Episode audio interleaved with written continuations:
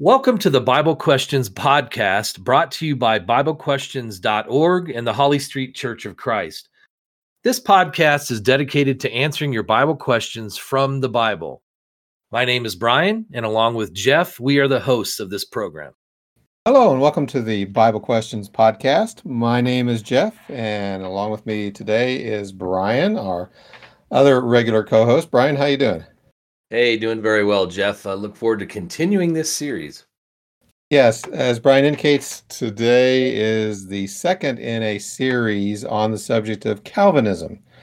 And so, for our listeners who may not have caught the first podcast, we would encourage you to return back to that one, which was more of a introduction to uh, John Calvin uh, and uh, a little bit of a historical background for him and one of his main opponents, uh, Jacobus Arminius.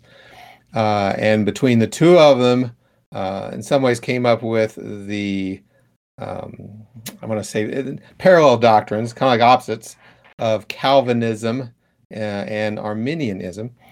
Uh, as part of the, the previous podcast, we also sort of outlined the main tenets of each, at least within Calvinism as summarized by the acronym TULIP, T U L I P, consisting of total depravity, unconditional election, limited atonement, irresistible grace, and finally P for perseverance of the saints. Then we spent the remainder of our time in our last podcast going over the concept of original sin, that in some ways Adam's sin corrupted uh, his nature, and that nature was inherited by all of his descendants. And we'll kind of expand on that a little bit today uh, for our listeners, Brian. But any other uh, summary thoughts before we get into today's topic? Yeah, just one other thing, and that is, you know, in our first podcast, we touched on why why study this subject. You know, sometimes when you think about false doctrines, there certainly is the belief that you don't necessarily need to study false doctrines. If you know the truth, then you should be able to refute any false doctrine based on your recognition of the truth.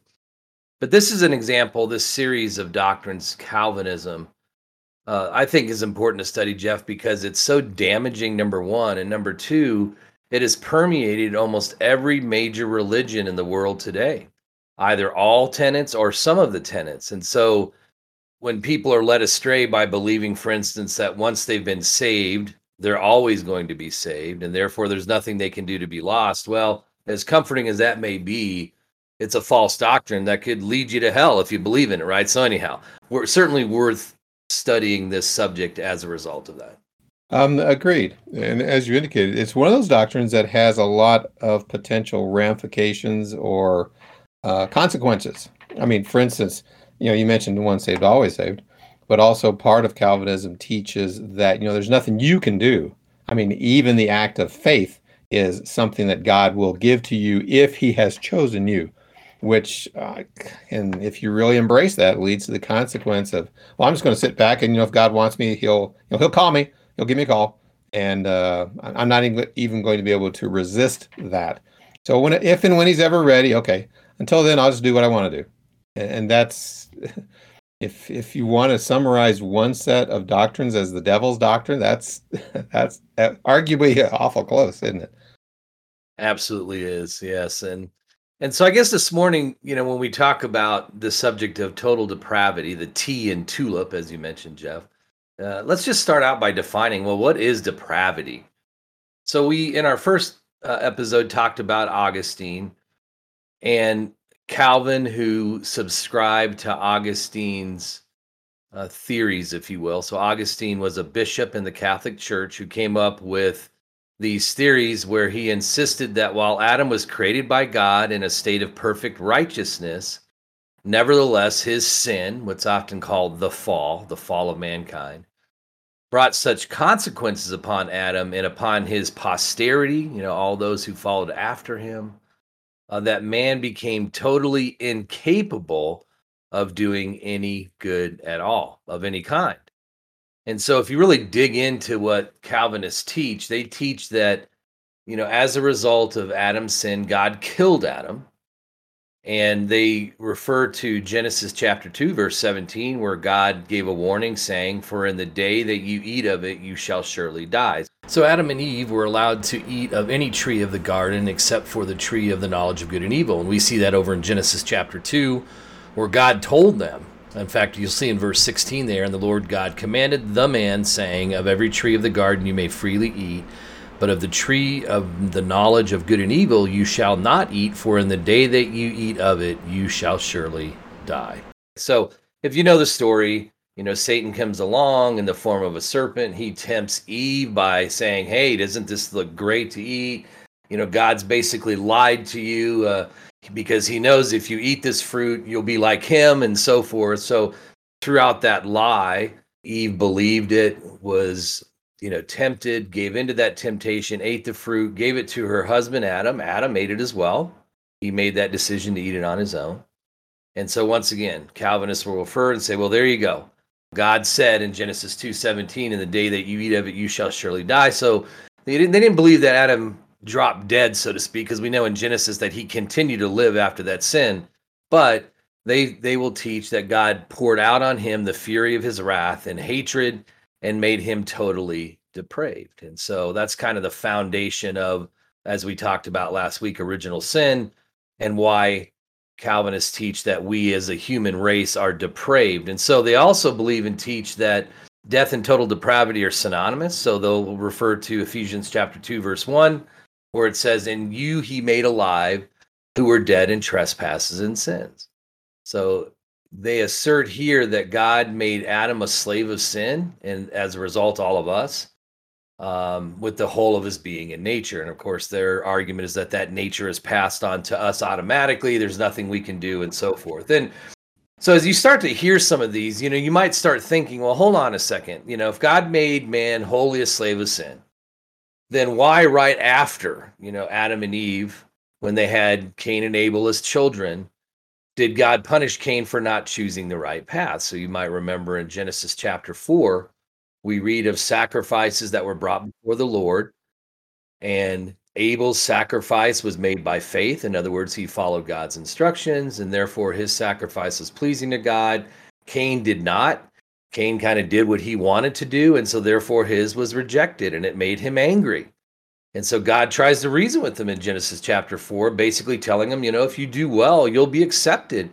Like, don't you understand that, Cain? If you just do what I ask, you'll be accepted. Well, he didn't do that. In fact, not only did he not do that, he became jealous towards his brother. And as we know, the story goes, Cain killed Abel. So, Hebrews chapter 11, verse 4 tells us, you know, Abel offered by faith and was respected. So, one would ask themselves, we, or we should be asking ourselves, well, how is this possible if he was wholly depraved, as suggested by Calvinists? A couple other things here. This tenet further holds that all of humanity is lost and is dead in sin, uh, depraved because of Adam's sin. And so this depravity passes from generation to generation through hereditary. That's why you'll sometimes hear it referred to as total hereditary depravity. In other words, men are born in sin. And Calvinists will say that the spiritual or mankind's spiritual condition is so bad that there's nothing we can do to rectify it. Or we, we even, you know, don't have the ability to desire to rectify it on our own. And you know, their one of their favorite proof texts that we also referred to in our last episode is Psalm 51, verse 5. If you read the New International Version, here, David says, or the psalmist that wrote this Surely I was sinful at birth, sinful from the time my mother conceived me.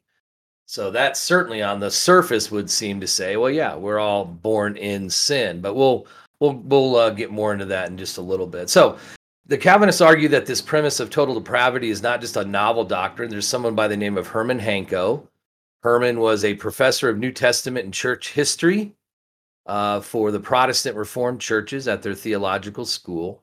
And here's a quote from him. He says, It has been the confession of the church since the fifth century after Christ, because the church has always believed that this truth is founded upon the word of God. So their argument is that this, this these Calvinistic principles have been believed since the fifth century, and that's when Augustine of Hippo came up with them.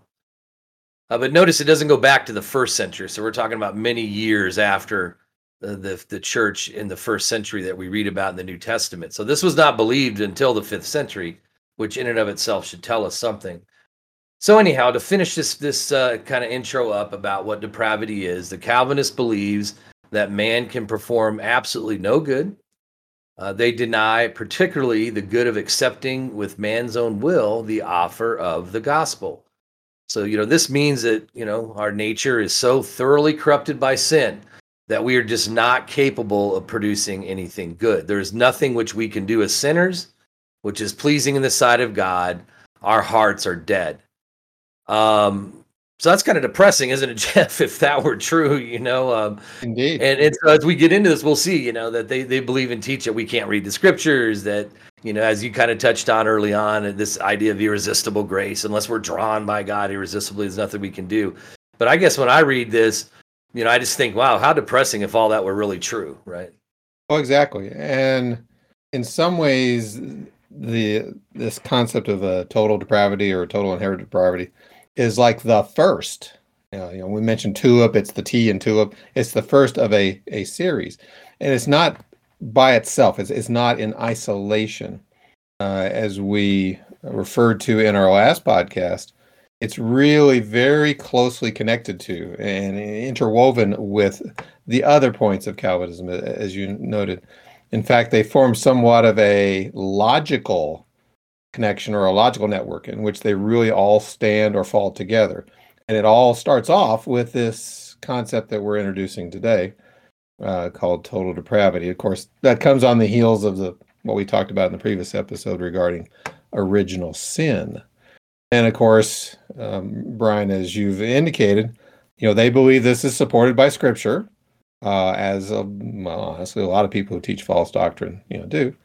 Uh, but and what they would uh, further go to say is that if you want to try to deny the concept of total depravity, that you know basically the the whole scriptures you know start to fall apart because if you deny total depravity well that means you would deny you know god's irresist god's sovereignty right and his ability to pick who he wants to you would deny you know the irresistible grace part of Calvinism, and onward with you know limited atonement, unconditional election, perseverance of the saints, etc. So all kinds of you know, stands together or falls together, as in many ways you know even they would admit.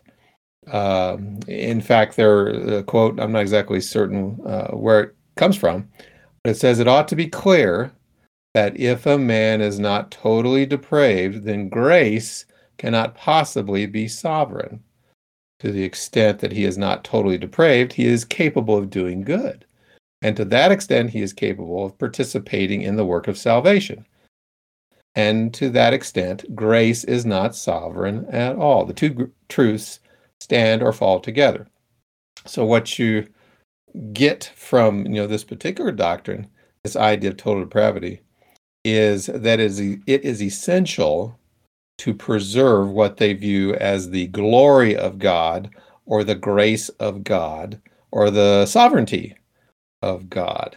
Anything that you ascribe to man that man may be able to do, even in any sort of small part on his part, takes away from God's glory, God's grace, God's sovereignty, which they view as, as just being a very bad thing. So, bottom line is the emphasis is all on God, on his grace, on his sovereignty, on his glory, with absolutely nothing at all accruing to man, not even in the slightest.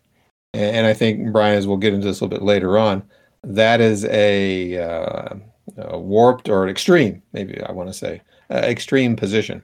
That yes, indeed, God has done many wonderful, mighty, glorious things, but he that he can do, but he's left open some stuff that man can do, should do, needs to do as an exercise of his free will. So, in some ways, it's, it's a very important doctrine along with the other aspects of, of Calvinism that kind of stand and fall together.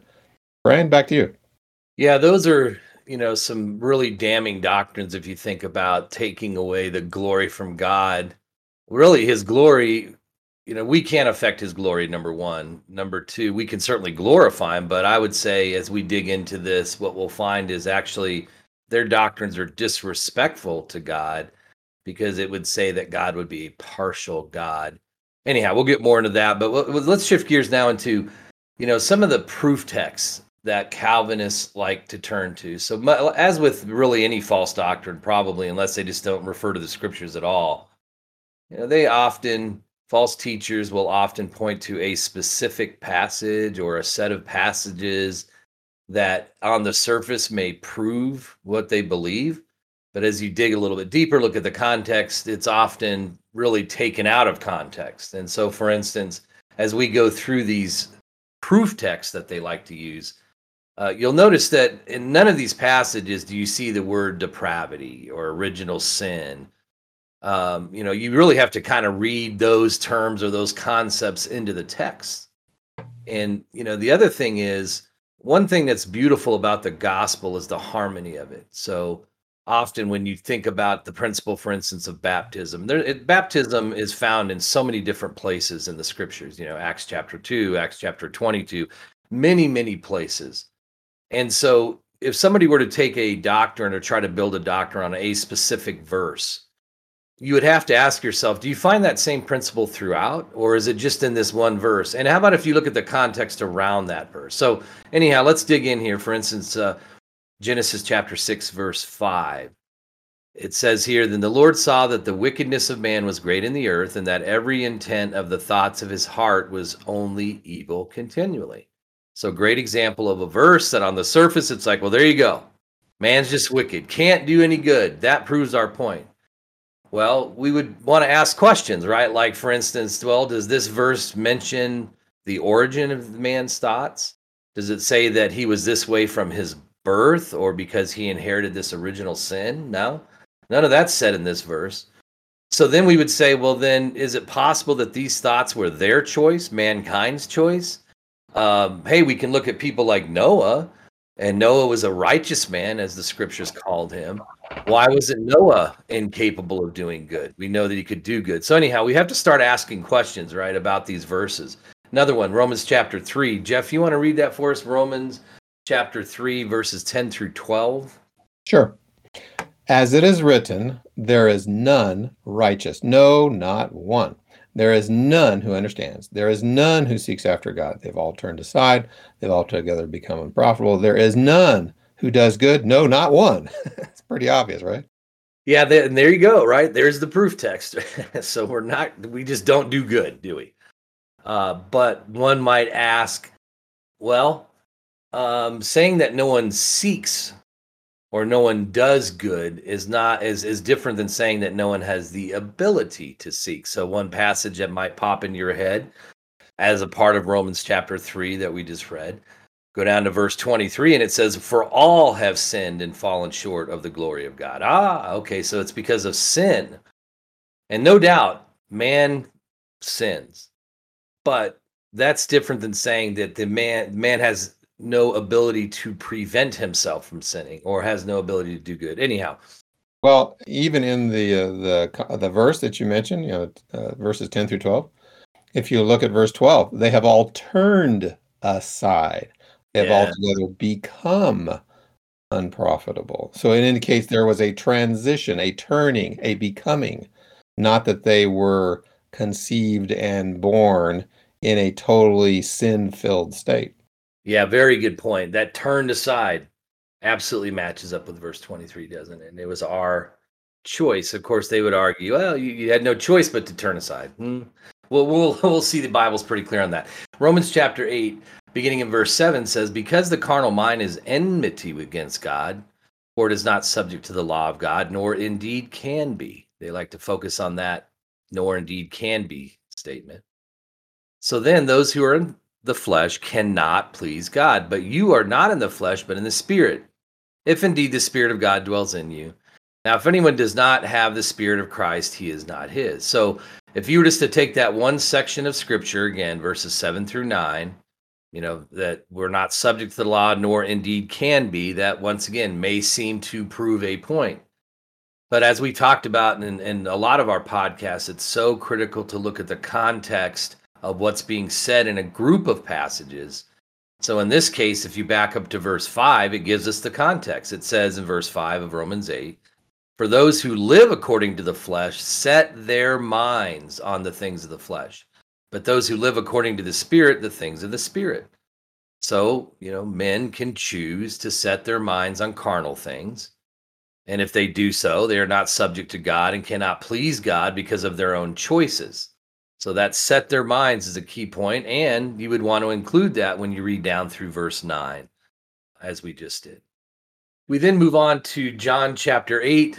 So here's some additional proof texts where they'll look at verse 43, or it says, Why do you not understand my speech? Because you are not able to listen to my word. Hmm, not able to listen to my word. Okay. Down to verse 47 of John 8, he who is of God hears God's words, therefore you do not hear because you're not of God. Ah, okay. I'm not of God. Does that mean I was not chosen by God? Ponder that, right? John 10, verse 26, but you do not believe because you're not of my sheep, as I said to you. So, once again, on the surface, these look like, okay, yeah, God's kind of chosen who he's going to save and so forth. Well, hold on, because this book of John has many other passages. So, for instance, John chapter 5, verse 40 says, But you are not willing to come to me that you may have life. That's something else Jesus said. So now you match that up with John 10. Oh, okay. You're not of my sheep because you were not willing to come that you may have life. If you put those together, well, that makes a lot more sense. John chapter 5, also verse 42. But I know you that you do not have the love of God in you. Okay, choice. Now, some would argue, of course, the Calvinists would try to argue, well, you're not capable of having the love of God in you. No. When Jesus says things like not willing two verses before, that says you had a choice. Okay, and then finally, verses 44 through 47. Jeff, I can get you to read one more section there on uh, on this in this area. Sure. Okay, starting with uh, John 5, verse 44. How can you believe who receive honor from one another and do not seek the honor that comes from the only God? Do not think that I shall accuse you to the Father. There is one who accuses you, Moses, in whom you trust. For if you believed Moses, you would believe me, for he wrote about me. But if you do not believe his writings, how will you believe my words? Okay, so for the sake of choice, you know, if we look at this section of scripture, you know, they do not seek the honor that comes from the only God. That's a choice. You do not believe, verse 47, his writings, as in Moses, how will you believe my words? So just for the the point of choice, if you look at just those two sections of this scripture, it makes it pretty evident that if we're not following God's word, it's because we either don't believe his writings, we don't seek it, we choose not to follow it, and so forth. So anyhow, just a few passages, um, you know, along this line of Calvinistic proof texts and how they try to use once again on the surface how these scriptures read, Jeff, to prove. Well, there you go uh, you're unconditionally elected. But we see the scriptures, of course, show the opposite. Right. Well, and even if we go back to the verse I think you quoted pretty early on, back in Psalms 51, uh, verse 5, uh, at least according to the New International Version, surely I was sinful at birth, sinful from the time my mother conceived me. And as you alluded to earlier, on the surface, you know, well, that's a pretty obvious statement that that David, from the point of conception onward, that if he had died in the womb or died shortly after birth, uh, having been totally quote unquote depraved, as a Calvinist would indicate, totally sinful, uh, he would have gone to hell, even as a fetus, even as a newborn baby, right? Uh, and as you alluded before, you know that that's one of their main uh, proof texts, especially in the uh, the New International Version. Uh, but honestly, if you back off a little bit and if you look at the broader context, you know, starting you know roughly verse one until roughly verse twelve, you realize that this was not an essay on the nature of man, but a expression of David's repentance, sorrow. Uh, it's basically a prayer uh, from David to God. Uh, and even within our own uh, uh, you know experiences, you know, we understand there, there are situations we get into, perhaps not as severe as David, where you know we've just done something that we've we realized finally is, is horrible, uh, you know, absolutely horrible, disgusting. There's a great deal of you know godly sorrow, regret, remorse, etc. In David's case, um, basically, you know, multiple sins all wrapped into one. You know, first of all, there was the you know lust of the eyes, you know, gazing upon Bathsheba, who was a neighbor's wife, coveting his neighbor's wife, committing adultery with her, trying to get her husband drunk at one point, and eventually using the uh, army, if you will, to murder him. So he got all kinds of sins all wrapped into one uh, that David thought he'd gotten away with uh, until he was uh, exposed. Uh, and again, came out with you know a lot of you know repentance, regret, sorrow, disgust. I mean, I mean, you name it, you can see all that interwoven in Psalms 51. And, and so we come upon verse five: sinful at birth, in sin, sinful from the time my mother conceived me. You know, even today, Brian, you know, we have a form of speech called a hyperbole, uh, a purposeful exaggeration. You know, mm, just real quick phrases like, well, you always blah, blah, or you never blah, blah. Um, again, purposeful exaggeration to, to really make a point. Uh, and we, you know, that could you know, easily be the case here. So this is not an ironclad, ah, therefore, you know, this is the only way of viewing it, total depravity, sinful from the point of conception. But perhaps, and probably more likely given the context, more a hyperbole. You know, basically to make this point that based on his multiple sins, probably with Bathsheba uh, and her husband, that he felt like, you know, the vilest of sinners. You know, actually, Brian, there's another passage that kind of is very similar uh, to this over in Psalms chapter 58, uh, beginning, actually, mainly in uh, verses 3 and 4. The wicked, of course, now we're talking about, you know, uh, evil people. The wicked are estranged from the womb. They go astray as soon as they are born, speaking lies. Their poison is like the poison of a serpent, and they are like the deaf cobra that stops its ear. Now, on the surface, you go, aha, see, here it is again. But if you dig a little bit deeper, they go astray as soon as they're born, speaking lies. Well, infants don't speak, right? And they don't speak lies. You know, random sounds. Okay. So what we clearly see here is yet another hyperbole that they go astray relatively quickly speaking lies, sinning, etc. But it is a going astray, not that they were conceived in sin and born, but they were, you know, sinless and then go astray. Again, uh, an exaggeration, a hyperbole, a purposeful uh, exaggeration. Uh, we see something kind of similar over in Genesis chapter 8, verse 21. Of course, this is after the flood, uh, and Noah offering a sacrifice. And the Lord smelled a soothing aroma. Then he said in his heart, I will never again curse the ground for man's sake. Although the imagination of man's heart is evil from his youth, nor will I again destroy every living thing as I have done. And again, within this context, you know, evil from his youth does not necessarily mean evil as soon as he is conceived, but more, you know, from a relatively young age. You know, given a choice between doing what's right and doing what's wrong, honestly, we do have a tendency of doing what's wrong. But that does not mean that we were conceived and born totally sinful. Brian, any other thoughts on that? About this being born in sin?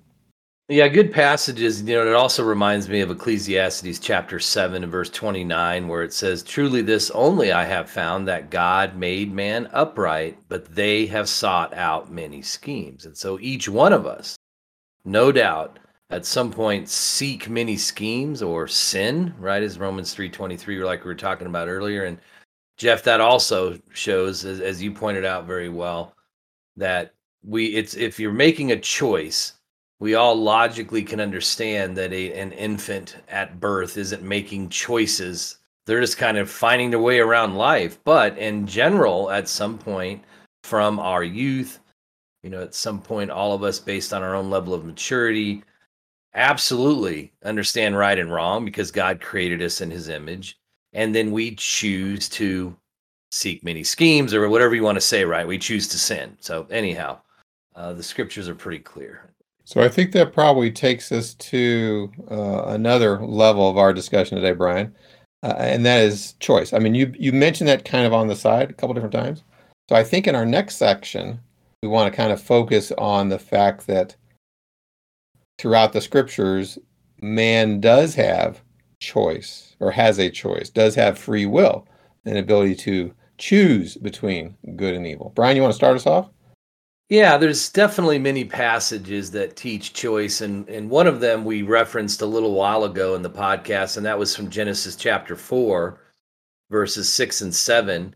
Of course, this is once again after God rejected Cain's sacrifice because he did not offer it by faith or according to God's instructions, like his brother Abel. So Cain became angry, and here's what God said to him after he became angry. Verse 6 So the Lord said to Cain, Why are you angry? And why has your countenance fallen? If you do well, will you not be accepted? And if you do not do well, sin lies at the door. So we all understand this idea of doing well or not doing well is based on choice. And Cain made the choice not to do well or not to follow God's instructions. So, anyhow, you know, once again, as we kind of alluded to earlier, it was right after Adam and Eve sinned. Well, it's something maybe not right after, but you know, a few years after they sinned, and you know, they these were the first descendants of Adam and Eve, and you know, immediately after this supposed fall. So then you would ask, well, why would he have choice, right? If he was inherently sinful. Uh, you know, another area, Jeff, we were talking about how the NIV changed the wording in Psalm 51 to give the impression that we're born in sin. Well, they've done the same thing with Jeremiah chapter 13 and verse 23. So if you have the NIV and you were to read that, you would see here that it says, Can the Ethiopian change his skin or the leper its spots? Neither can you do good who are accustomed to doing evil. So that kind of comes across as well, it's impossible, right? We can't do good, basically what it's saying. But if you look at every other translation, New King James, King James, New American Standard, English Standard Version, they all word it differently and more accurately. So they have it say, Can the Ethiopian change his skin or the leopard its spots? Then may you also do good who are accustomed to do evil. So there it conveys a choice. So, you know, just a note, we've talked about this. In fact, Jeff, we had an entire podcast, right, talking about translations and where did the Bible come from and that sort of thing. And you just have to be careful because you know, for instance, the New World Translation was changed by the Jehovah's Witnesses to remove the deity of Christ. Well, the NIV is very Calvinistic. The translators work, they lean, you know, towards Calvinistic principles. And so they've made changes in verses like this. And so, you know, once again, you just have to be aware. They, you know, they could be wording it where it seems impossible uh, but more accurately, it, it, teaches that we have a choice. So anyhow, when we we uh, look at these passages, we would ask some questions, right? Does it state why they cannot good do, uh, do good? Does it say they cannot choose good, or is it perhaps that they refuse to do good because they like their bad habits? And that's really what it is. In fact, if you look at Judah, who's being talked about there in Jeremiah, we see over in Jeremiah chapter 6 and verse 16, thus says the Lord, stand in the ways and see, and ask for the old paths, where the good way is, and walk in it. Then you will find rest for your souls. But they said, We will not walk in it. So they weren't interested in following God's word. But I think the bigger point here is they had a choice, right? And they said, We will not. Jeremiah chapter 10, uh, 29, verse 13 here and you will seek me this is god speaking and you will seek me and find me when you search for me with all your heart. So once again choice right? Jeff over to you. Yeah while you're talking i was reminded in fact i just went into a, a uh, bible uh, keyword search kind of thing and typed in the word choice. Uh, and interestingly enough uh, joshua chapter 24 uh, verses 14 15 i'll just kind of offer up for our listeners. Now therefore Fear the Lord, serve him in sincerity and in truth, and put away the gods which your fathers served on the other side of the river and in Egypt. Serve the Lord. And if it seems evil to you to serve the Lord, choose for yourselves this day whom you will serve, whether the gods which your fathers served that were on the other side of the river, or the gods of the Amorites in whose land you dwell. But as for me and my house, we will serve the Lord. So there you have it you know, in, in very clear language, a choice being you know presented to the people. Now, some people might say, um, well, you know, isn't there you know various verses that talk about you know people and you know the gospel and you know them ignoring the gospel? And and there are. I mean i'm reminded of like luke uh, chapter 8 verse 12 in the parable of the sower where the sower sows the seed and some of the seed you know hits the hard ground uh, the pathway if you will beside the field and just sort of bounce off bounces off the soil now at least in that verse however notice those by the wayside, as, as Jesus explains the parable, are the ones who hear. Then the devil comes and takes away the word out of their hearts, lest they should believe and be saved. So here we have, you know, a combination both of the person and the hardness of their heart, but also the devil as well, and, and who is ultimately responsible for getting man to sin. Uh, similarly, in Romans chapter 6, verse 19, where the Holy Spirit through Paul writes, I speak in human terms because of the weakness of your flesh. For just as you presented your members as slaves of uncleanness and of lawlessness, leading to more lawlessness, so now present your members as slaves of righteousness for holiness. You know, here's a choice. You know, you used to present your body to do you know, evil things. Now present your body to do good things. Now, again, it's a choice, a choice based on desire. Similarly, a couple chapters over in Romans, uh, chapter 8, verses 5 through 8. Hey, Brian, you want to go ahead and read that one? Romans 8, 5 through 8? Yeah, here it says, For those who live according to the flesh set their minds on the things of the flesh, but those who live according to the Spirit, the things of the Spirit. For to be carnally minded is death, but to be spiritually minded is life and peace. Because the carnal mind is enmity against God, for it is not subject to the law of God, nor indeed can be. So then, those who are in the flesh cannot please God. Cannot please because it's impossible, or cannot because they've made a choice, Brian? Right, exactly. That's the key. That's right. They made a choice not to. Uh, exactly. Which is interesting because under the doctrine of Calvinism, it's God who's making the choice. But in this verse, it's man who's making the choice. Interesting, isn't it? Yeah, you would think man would have nothing to do with it, right? If God already made the choice. Exactly. Yeah, and and you know the uh, that we see over in, in Matthew chapter 23 and verse 37, where Jesus condemns those Jews specifically who killed the prophets uh, and those who basically pointed out their sin. So he says here in Matthew 23 37, Oh, Jerusalem, Jerusalem, the one who kills the prophets and stones those who are sent to her. How often I wanted to gather your children together as a hen gathers her chicks under her wings, but you were not willing. Choice, right? Pretty obvious. It was their choice not to follow Jesus. Revelation 22 17, and whosoever will, let him take of that water of life freely. Once again, choice. And then Hebrews 11 6, where it talks about faith and it says, you know, he is a rewarder, as in God, he is a rewarder of them that diligently seek him. And so, anyhow, these are just a few passages, Jeff, no doubt, many others, right? That, as you pointed out, Joshua 24, many others that talk about the fact that it clearly is our choice. Right. Well, and even when it comes to uh, temptation, you know, we can see there's passages that talk about us sinning after being tempted when we're carried away and enticed by our own lusts, uh, James chapter 1, verses 13 through 15. Uh, not that we are born a sinner, not that we're born eternally lost in sin, um, but that we are, you know, tempted and succumb to those temptations and carried away and enticed by lusts. Um, that also uh, reminds me of uh, Isaiah chapter 7, verse 6, uh, that sort of highlights this point, which says, before, For before the child shall know to refuse the evil and choose the good, the land that you dread will be forsaken by both her kings. You know, prophetic uh, or a prophecy of, of things that would come in the future. But notice, referring to a particular child, before they're old enough to refuse evil choose good, etc. So again, a choice, which will which we will continue to see as we uh, keep unwrapping these various verses. Brian.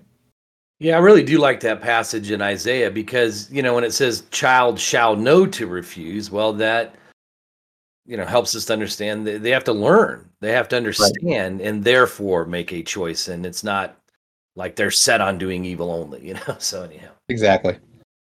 You know, when we look at the nature of man, we and we look at passages like Matthew chapter 18, verses 3 and 4. Well, let's read that. Here it says, Assuredly I say to you, Unless you are converted and become as little children, you will by no means enter the kingdom of heaven. Therefore, whoever humbles himself as this little child is the greatest in the kingdom of heaven. So, when you think about what Jesus is teaching his disciples there is that Christians are to be like little children. Now, we think about well, what what is like a little child? Well, a child is, you know, innocent. Uh, I love how children just tell you what they think. There's no filters. They don't try to you know make sure that what they're saying isn't offensive because they don't really even understand that concept. They're just telling it like it is right? They're innocent. And so you know when you think about a child being accountable for sin sometimes we'll say well they're saved because they don't understand good and evil. And as we kind of just touched on in isaiah chapter 7 they have to learn. And some learn pretty young and some it takes a little longer for them to fully understand that saying like something that's not true is a lie and a lie is a sin and we shouldn't sin and so forth. So, you know, Jeff, I find it kind of interesting. We we all see this point when it comes to like grade school and you know learning math and history and writing and all of those things. Uh, none of us assume that a child would just know those things, therefore could be held accountable to know them. But yet, when it comes to spiritual things, you know, once again, Calvinists would just have you believe, well, these are just sinful kids and all they want to do is evil. Not the kids I look at. a lot of them are very innocent, in fact, are kind and, you know, want to do what's right. So, right, exactly. And, and interestingly, that in this particular passage you mentioned with Matthew 18, that he holds up children as to, to some degree like role models. like you need to become like them like evil, sinful, demonic little critters? Well, no, certainly not. Yeah, that's a good point. He wouldn't be asking them to follow that if that was part of their nature. And we see something similar over in Luke chapter 18, uh, beginning in verse 16, where it says, Jesus called to called them to him and said, Let the little children come to me, and do not forbid them, for of such is the kingdom of God. Verse 17, assuredly I say to you, whoever does not receive the kingdom of God as a little child will by no means enter it. I think most of us understand once again you know children are like sponges and they they learn and they absorb and they evaluate. Well they're willing to accept things.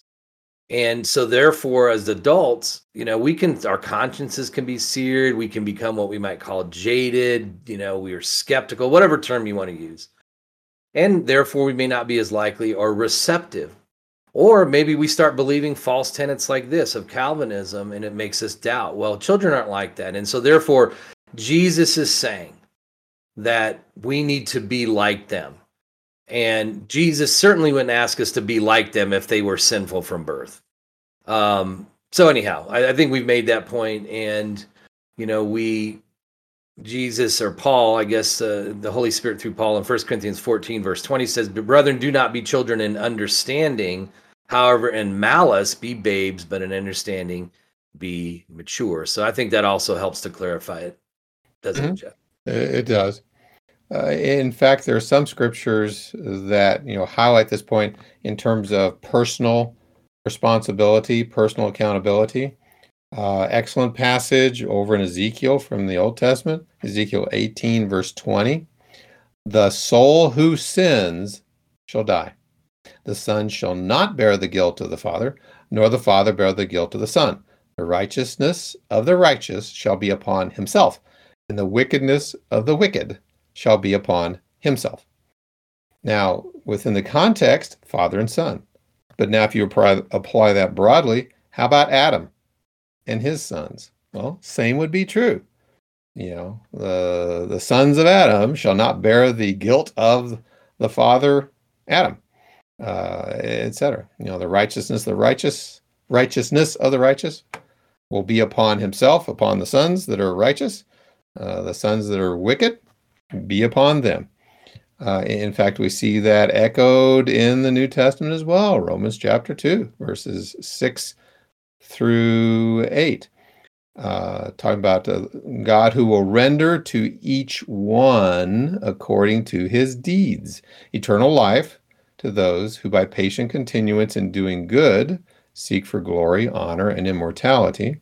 But to those who are self seeking and do not obey the truth, but obey unrighteousness, indignation, and wrath. Again, each one according to his deeds, not each one according to Adam's deeds. And this and you know other passages, you know, clearly teach, um, you know, from the Bible that you know we all become guilty and are cut off or estranged from God when we, by our own choice, choose to sin. And and I, I, really do like the, the passage you point out early, Ecclesiastes chapter 7, verse 29. Truly only this I found that God made man upright, but they have sought out many schemes. Um, and of course, uh, there's a there's another kind of a logical uh, conundrum, if you will, that indeed, if there is such a thing called total inherited depravity, and human beings totally depraved by hereditary by heredity, how could Jesus have been born sinless? And of course, Calvinists will will spawn off all kinds of interesting doctrines about well, you know, her, uh, sin and inherited nature comes through the male, not through the female. It comes through the father, not through the mother. Blah. You know, nothing in the scriptures about that uh, at all. Brian, back over to you. Yeah. So before we get into questions that have been submitted on this, just want to talk about the Calvinist Bible, and this is kind of you might say tongue in cheek or or to be a little funny, but it's also very. I think it makes the point that you know if if this concept or any of these concepts of Calvinism were true, the Bible would reflect that. And so, for instance, in Isaiah chapter 59, verses 1 and 2, behold, the, the Lord's hand is not shortened that it cannot save, nor his ear heavy that it cannot hear. You know, if you read your Bible, it'll say, But your iniquities have separated you from your God, and your sins have hidden his face from you so that he will not hear. Well, it could have been, God certainly could have put in there, but Adam's iniquities have separated you from God, and Adam's sins have hidden his face from you. But there are no passages that say that. Um, if, if you believed in these tenets of Calvinism, then in Matthew chapter 1, verse 21, it would tell us Jesus died to save his people from Adam's sins. But it doesn't. It says to save his people from their sins. Acts chapter 3, verse 19 Repent therefore and be converted, that your sins may be blotted out. It doesn't say that Adam's sins may be blotted out. A couple other ones here Romans 5 12. Therefore, just as one man entered uh, through one man, sin entered the world, and death through sin. And thus death spread to all men because all sinned. Once again, it doesn't say death spread to all men because of Adam's sin. Anyhow, there are several others. I'll just put a couple more out there our listeners can look at on their own. Romans chapter 14 and verse 12. You know, we will give an account of ourselves to God. Colossians chapter 2, verse 13. You know, we're being we're dead in our trespasses, um, and, and so forth. Hebrews chapter 8, verse 12.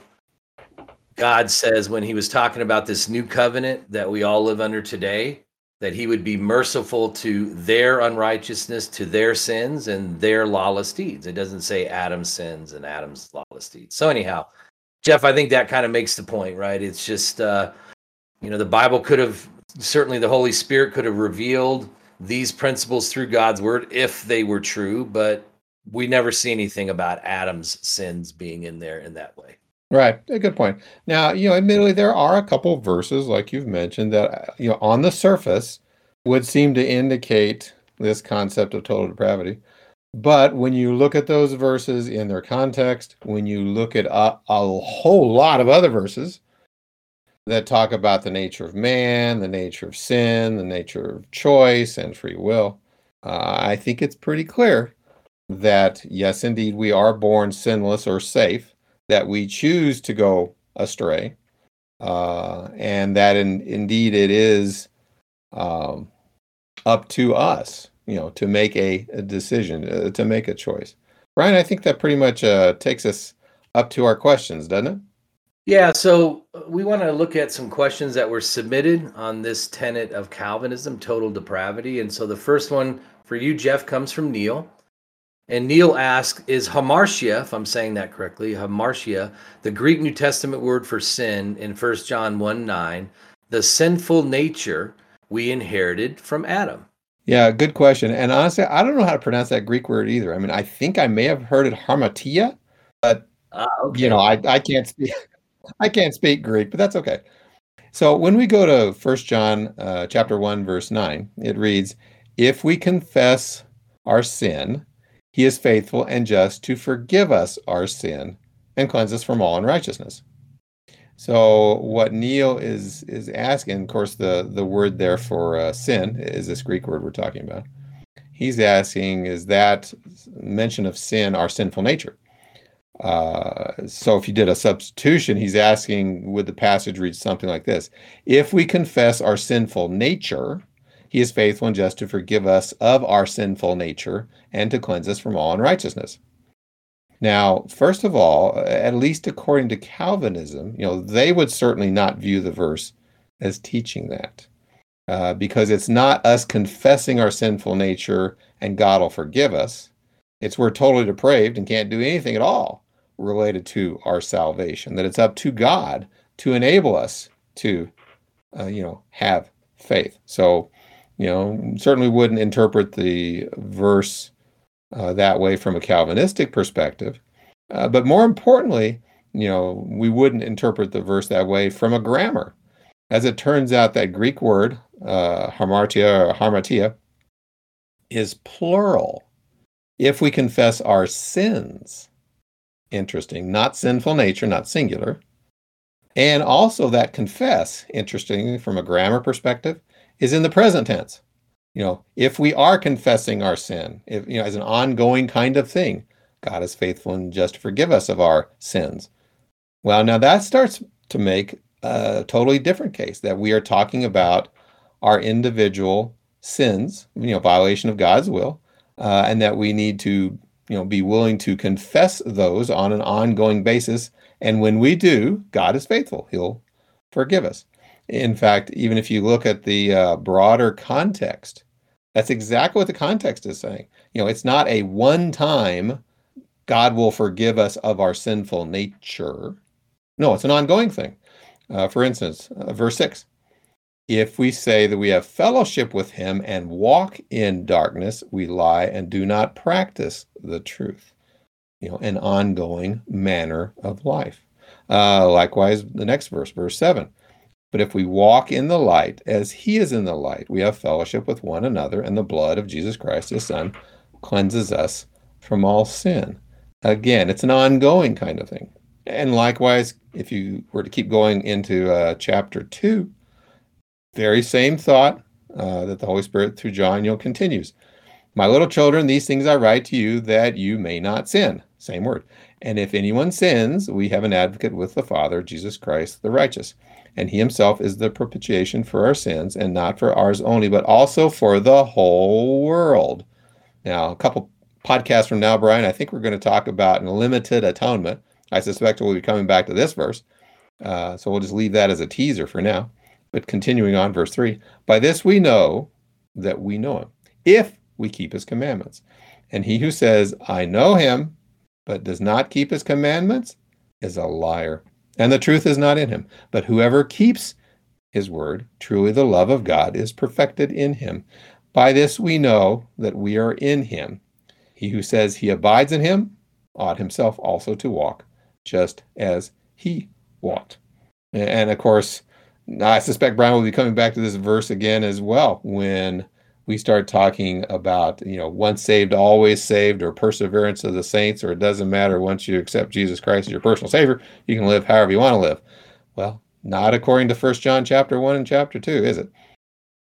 Yeah, that's right. And you know, if you think about it, if we were wholly inclined to do evil, not capable of doing good, well, then certainly, and if God chose who He was going to save, then what would be the point of repentance if you think about it? I mean, it's almost like, well, hold on, God, you know, if, if I'm wholly inclined to do evil and you it was your choice to make mankind this way after Adam's sin, then why should I even repent and confess my sins? Because after all, I can't help myself, right? Anyway. right. It's not it's not my fault. It's like, you know, breathing air and having to drink water. You know, don't don't blame me for having to to breathe and eat and drink, right? exactly. So Christopher writes in. He says, "I would like to know what happens to a child who is taken from the earth at an early age before they're able to make a conscious decision to accept Christ as their savior in order to come to salvation?" Now, he asserts, as I know we are all born into sin, of course, we would obviously question that, and sin is not able to enter into heaven, and so our salvation comes by the grace of God through our faith in Jesus Christ. Now, for a young child and infant, they are not yet able to make that decision and yet are still born into sin according to Romans 3:23. So again, what happens to the young children? when they're taken early in life. Sounds like Brian, he's coming up, coming to us from a kind of a Calvinistic background and is kind of seeing some, you know, a little bit of contradiction there, isn't he? Yeah, I agree. And I think this is a good example of the confusion that's caused when you start talking about infant baptism and the reason why you would do that. Uh, and it's just sad because he's exactly right. You know, an innocent child, before they're able to make a conscious decision, it wouldn't be appropriate for that child to be held accountable for sin. And you know, to me, it, it's it's just a, a damning doctrine to say that child is lost because they weren't baptized, for instance, and they inherited Adam's sin. So, you know, what we do learn from the scriptures, and we've touched on some of these principles, but you know, children up to a certain age, which you know does vary based on their level of maturity. Kids learn at a different pace; they they mature at a different pace, if you will they're not capable of understanding the truth and therefore are not held accountable to the law of Christ. How do we know this? Well, for instance, if you look at First John chapter 3 verse 4, and I like the King James rendering here, it says, "Whosoever committeth sin transgresseth the also the law, for sin is the transgression of the law." So that, I like that as a definition, right? Sin at a base level is just a transgression of the law. What law? God's law right, that he has given us. So I think we would all agree, just logically, for someone to transgress God's law, they would have to understand the law. Well, children do not understand the law enough to know if they are transgressing it. I don't think anybody could make that argument, right? So, First John 3 4 is defining what sin is. Children do not meet that definition because, once again, they don't understand enough to know that they are, in fact, transgressing it. So, as we've talked about, you know, to be saved, the children must be capable of not only realizing the difference between right and wrong, but also, as the scriptures teach, they have to be able to believe that Jesus is the Son of God. They have to confess that belief before men. Uh, in addition, they have to be convicted enough of their sin to desire to repent of that sin and turn to it from God. And I'll give our listeners a few passages. We've covered these many times in previous podcasts, and also on our website under the steps to salvation button you'll also see reference to these and many other passages like mark 16 16 john 8 24 acts chapter 2 verses 37 and 38 and, and i won't go through what every one of these talks about but like acts chapter 2 it shows that they were cut to the heart. They were convicted when they were told by peter that it was them and their sin that put jesus on the cross. Uh, Romans chapter 10 10, Hebrews 11 6, 2 Peter 3 9. These are all passages that clearly teach that there has to be an understanding, a confession, a conviction of sin, and then the physical act of you deciding to go into the waters of baptism and be immersed. Well, children wouldn't be making those decisions, and their parents would be making it for them, which is completely opposite of what the scriptures teach. So, anyhow, to finish this up, you know, as we've been talking uh, about all along, it's important to realize that children are not born in sin. Of course, it's based on this doctrine that we've been talking about, right? Total depravity. Um, God created mankind as a holy being and in the image of the Godhead. So, God, the Father, the, his Son Jesus, and the Holy Spirit.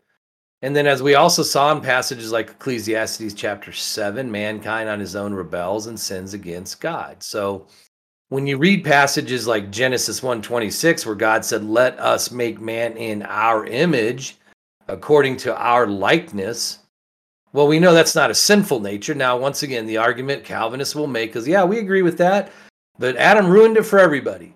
When he sinned, we were no longer in the Lord's image. That's not what the passages say. God created man upright, Ecclesiastes chapter 7. So that's every man, and each one of us can choose to seek out many schemes. So, anyhow, uh, you know, we uh, also just reference Romans 3.23, right? And, and it's important to realize that, you know, we all sin and all fall short of the glory of God. Doesn't say anything about being born into that. So, anyhow, as we've touched on choice and everything else that the scriptures teach in this podcast, Jeff, hopefully it's made it clear to everyone that God is just. He has given each, one of us the mental fortitude and the, you know, given us all the intellect to understand unless we have some mental problem, of course. But other than that, most can understand clearly what the scriptures teach and then decide on their own if they do or don't want to follow God, which is really who I would rather serve one who gives me the choice and doesn't force me one way or the other. Right. And we'll talk more about that in, in a subsequent podcast. You know, as you're referring back to the uh, the question that uh, you know Christopher submitted, you know, you could easily see how uh, a lot of religious groups um, that have subscribed to Calvinism, you know, kind of have a legitimate concern over their children, right? Uh, and, and, why you will often see various doctrines pop up to kind of take care of that concern. You know, you mentioned infant baptism, right?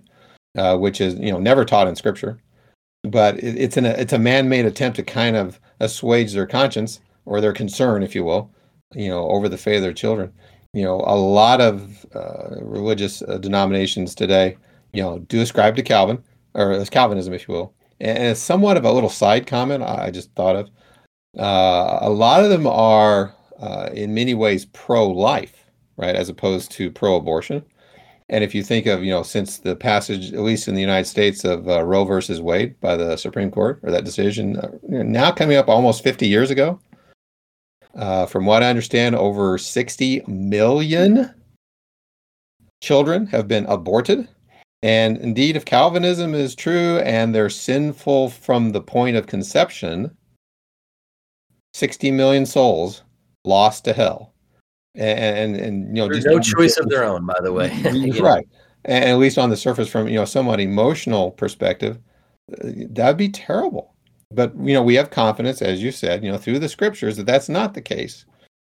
That those who you know die from abortion, those who die from even a miscarriage, those who are born but you know shortly you know die thereafter, uh, are in a somewhat you know safe, saved uh, condition, and that uh, until they learn to do you know good and evil, um, again they're somewhat um, uh, saved or, or safe, if you will. But the bottom line is, we all have sinned, those of us of, of, an accountable age, and need God's grace. But it's by our, by our, which is to God's glory, that He even bothers with us. You know, the supreme Creator of the universe would even bother to, you know, deal with you know sinful humanity. So, you know, just tons and tons of, of glory and honor to God. But it is not exclusively God that there that He did give us free choice. He did not make us robots uh, etc. And we'll get into more of this in uh, subsequent uh, broadcasts. Uh, Brian, any other thoughts before we wrap it up for the day? Yeah, one final thought for me, and, and that is, you know, if we were to look in civil society, we would all agree that it would be ridiculous, is the only word I can think of, where we might be held accountable that because of our father being a robber. So, hey, your father was a bank robber, so you're going to have to serve time in prison for that or you're going to have to make amends in some way. We'd all say, well, that's just unfair. That doesn't make any sense. But yet, Calvinists would want you to believe that spiritually that's the case.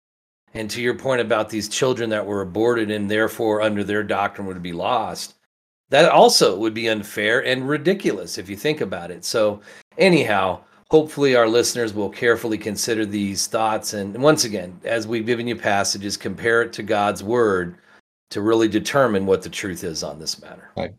Appreciate that, Brian. And as always, we'd like to suggest to our listeners that they go to our website at BibleQuestions.org, where we've got a lot of material. Uh, at this point, I think we're up to like 1,200 different articles and have a, a fair number related to our topic here. If you look under the topics menu item, you will find C for Calvinism, N for nature of man, which is kind of teed into, you know, total depravity. Uh, and finally, I did find one under B for Bible study, which is kind of a, weird place to find it. But in that particular section, under B for Bible study, there's a there's a multi-part series. Uh, in fact, part number 14 on how to interpret the Bible is a special focus on inherited sin. Uh, in fact, the title is Inherited Sin Are We Sinners from Birth? Again, under topics, B for Bible study, part number 14. And as always, like we said, we encourage our, our listeners to you know go to the website, look at the articles, find the scriptures, open your Bible, read them for yourself, dig into them, and, and make an informed decision uh, as to you know what to believe. Don't just listen to what we have to say uh, and then actually put that into practice. Thank you for listening to this edition of the Bible Questions podcast. We invite you to visit our website, BibleQuestions.org, where you can submit a Bible question to be answered. And you can also search archives where we have answered several hundred Bible questions over the years. Our website also has a host of free Bible study material, free correspondence courses, as well as sermons and a host of other material. Please stop by and check it out.